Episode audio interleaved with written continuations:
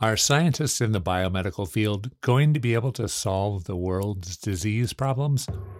In a word, no.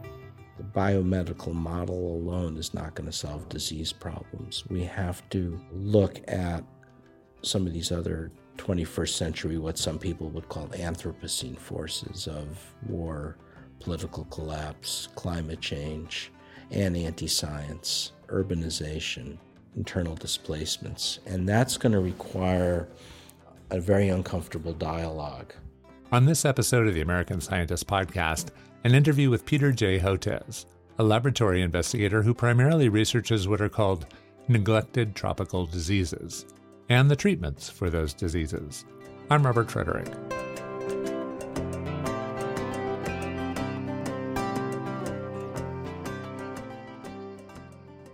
Neglected tropical diseases are the most common afflictions of people living in extreme poverty.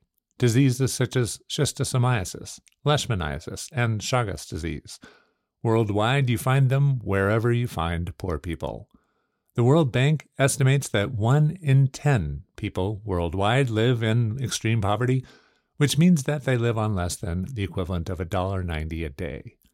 And it's highly likely that all 750 million of those people living in extreme poverty worldwide have at least one of those neglected tropical diseases.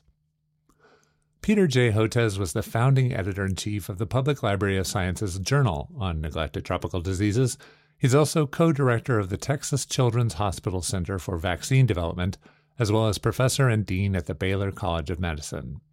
Recently, he has been regularly speaking about the coronavirus pandemic, including how to quantify it and ways to mitigate its spread. He's taken an active role, including television appearances and curating a social media presence. We spoke about speaking up for science, the anti science movement, and something he's written about for years called vaccine science diplomacy. That refers to the joint development of vaccines by scientists living in affected countries, working alongside with their colleagues from around the world.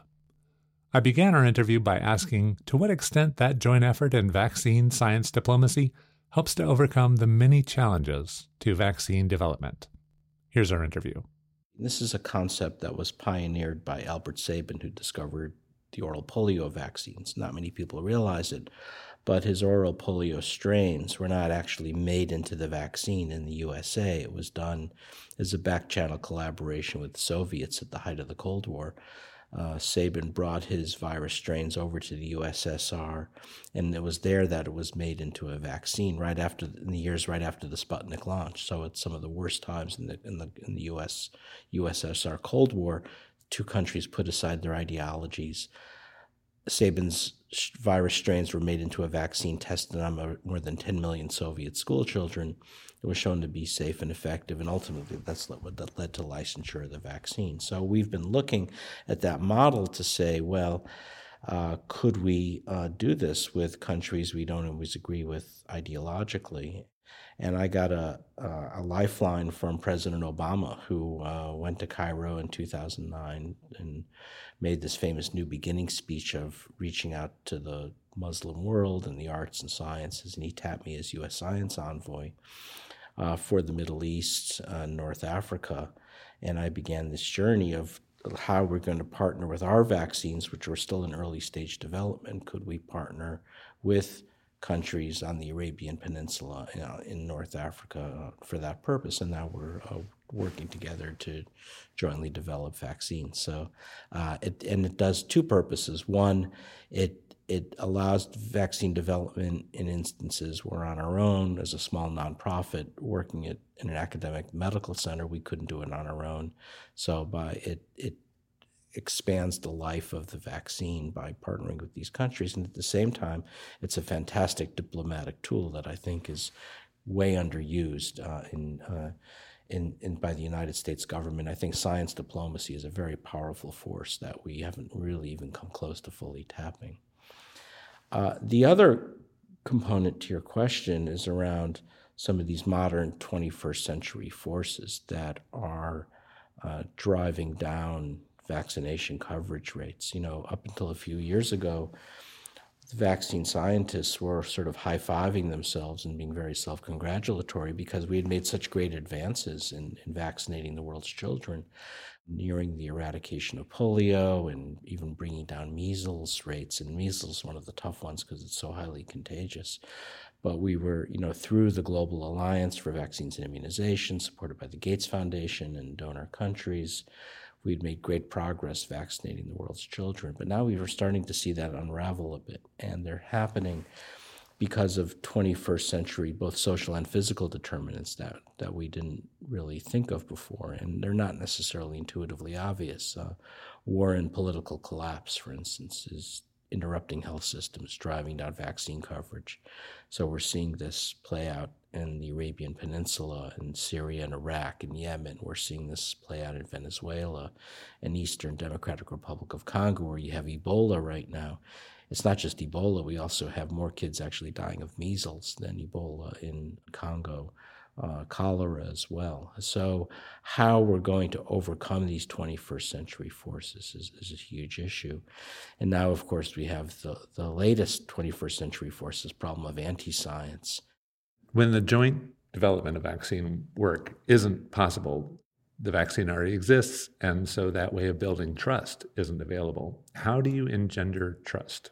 So, you know, what what we're we're seeing this play out now in especially in North America, especially in the United States and, and in Europe, where people are increasingly becoming distrustful of vaccines or uh, erroneously believing vaccines are unsafe or even cause uh, autism or, or other uh, conditions. And this is happening uh, not by accident, it's happening because of a deliberate misinformation campaign being led by an anti vaccine lobby that is now widespread as pervasive. We've got now more than 480 fake anti vaccine uh, misinformation websites out there so that if a parent tries to download healthcare information about vaccines, they'll get garbage more likely than not. Um, and this is all being amplified on Facebook. Uh, Amazon is now the biggest single promoter of fake anti vaccine books. So if you put books in the search engine on the Amazon site, you'll get a scroll down menu at the left that has health and wellness. Then you click on that, it goes to vaccinations. You'll get uh, predominantly fake anti uh, vaccine books. So it's this media blitz that parents are, are, are seeing, and there's not really a counter prevailing force providing accurate information about vaccines and explaining why it's critical that you vaccinate your child. And it's also amplified by the fact that we've got political action committees now in multiple states in the US lobbying against vaccines. So uh, this has been brewing now for about two decades. It started in the late 1990s for reasons which we can talk about, but now it's blown up into its whole media, whole media empire and political machine, and uh, it's affecting public health. So, measles has now come back to the United States 20 years after it's been eliminated. We've now got a generation of teenage girls and boys being denied their cancer prevention through the HPV vaccination. Uh, so we're condemning a generation of women to cervical cancer.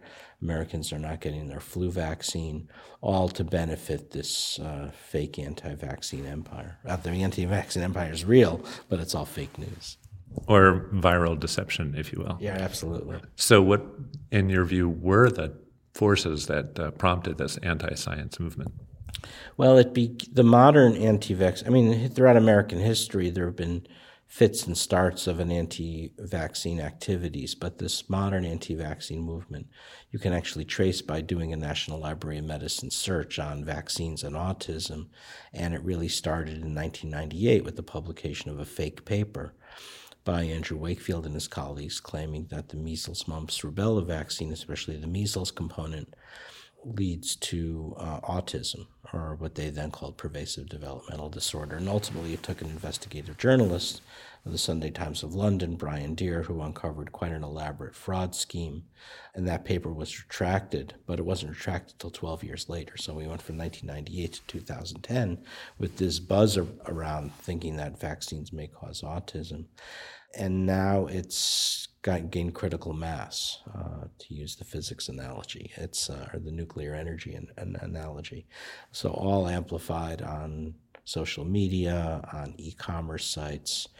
Uh, it's widespread uh, misinformation, and of course we've got the political arm as well. And we don't really have another force that's kind of kind of going against it at this point. In terms of spreading limited resources, you mentioned not having any resources really uh, for this kind of work. Uh, an entomologist or a public health researcher might argue let's go after the disease vectors to eradicate diseases. Uh, that's worked in the past, including in the United States with malaria, yellow fever.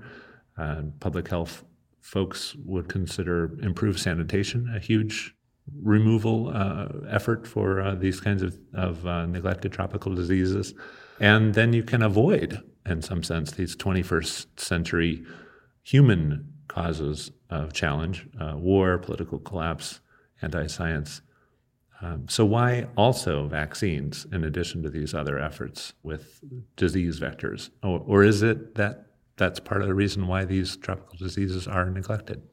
Well, you know, I think we, we've somehow we have to get around this idea that there's going to be a single intervention that's going to solve these disease problems. I mean, remember, especially some of these parasitic and viral infections have evolved with humans over millions of years, right? And so the idea that you're just going to use a single approach to get rid of these diseases probably isn't going to happen.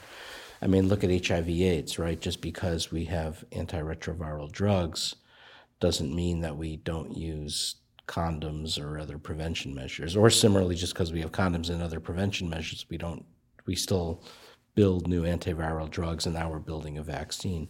Well, it's the same with neglected tropical diseases. Um, uh, for malaria, for instance, uh, just because we're trying to build an anti malaria vaccine doesn't mean that we're going to stop using bed nets and anti malarial drugs and, and, and other uh, uh, prevention measures. And, and this is something that's not easy to sell. Uh, we, we've somehow gotten in this uh, false situation where we think there's you only get a single shot on goal against a disease.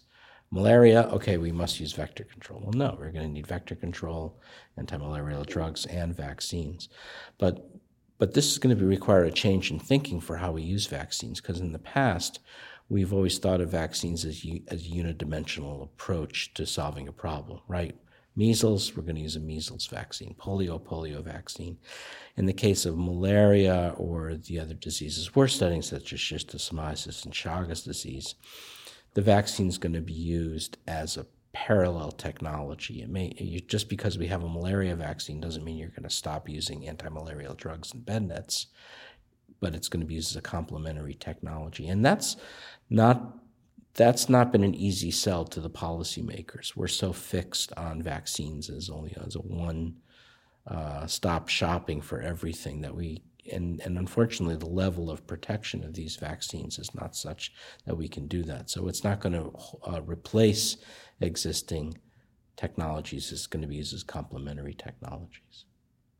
But now, but now we, we have the additional problem now that this anti-science lobby, the anti-vaccine movement, they're not only working to discredit existing childhood vaccinations for measles and, and whooping cough, etc., but also they're trying to actively block the introduction of new vaccines. So they really have gone after the HPV vaccine uh, in, in, a big way, and it's it's not universal. So, for instance, in Australia, they've announced they're going to eliminate cervical cancer in the continent of Australia by 2028 through expanded use of the HPV vaccine.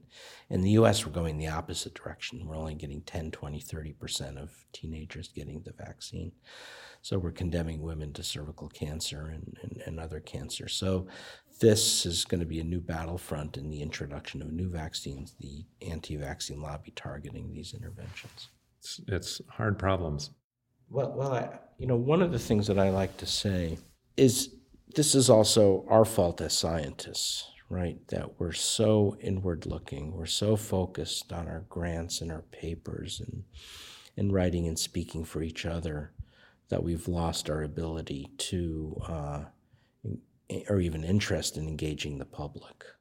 We're going to have to figure out how to shape a generation, new generation of scientists that want to be out there, that want to be recognizable, that want uh, to be able to explain science to to audiences. And and I'm starting to see among young people who have this amazing commitment to public service. They want to do it. We just don't have it in the DNA of our profession right now. We don't teach science communication, public engagement in PhD training and postdoctoral training.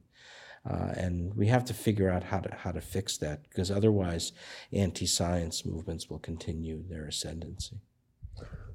Are there changes that you have seen and are encouraged by in your field, or are there still changes that you'd like to see? Well, um, I'm a little worried overall that the, the of the burnout in the donor and funding community. And we've gotten into this phony idea that we talked about it before that for each disease you only get a single intervention. And that's a big mistake uh, because nobody would ever say for diabetes or cancer or heart disease, you get one single intervention and then we're going to stop research and development and all other interventions. That seems to be happening in our, in our field. And uh, I've been trying to speak out against that. We're going to need multiple, mod- these are complex diseases caused by complex eukaryotic organisms. We're going to need multidimensional approaches to them. So I'm, I'm trying to, to fight that. But also, making people realize that the biomedical model alone is not going to solve disease problems. We have to look at some of these other 21st century, what some people would call Anthropocene forces of war, political collapse, climate change, and anti science, urbanization, internal displacements. And that's going to require a very uncomfortable dialogue. So it means virologists are going to have to talk to economists and political scientists and climate change experts. And we don't have that mechanism in place in universities. And, you know, as you know, being in a university for many years, they're very siloed, right? I mean, you stay in your lane and you write and speak for each other and you publish papers in the major journal in your field, and that's how you get promoted. And yet it's not going to solve modern 21st century problems.